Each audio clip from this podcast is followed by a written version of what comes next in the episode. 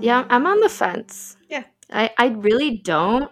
However, I want to come back as a ghost. So we can do a whole podcast episode on this. Like, but I don't necessarily I don't believe that that ghosts and spirits exist like outside of our brains and bodies. Like I don't think they're just have their own existence.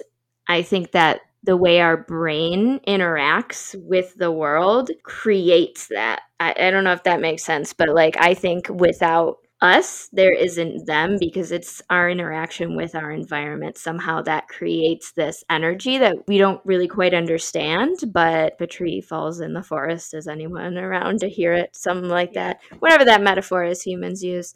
Um, I don't think they exist outside of our interaction. So, do you think it's psychological? Yes.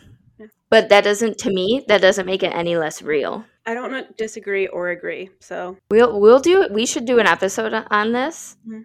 and look into like the different like theories, all the different theories of what spirits are. I digress.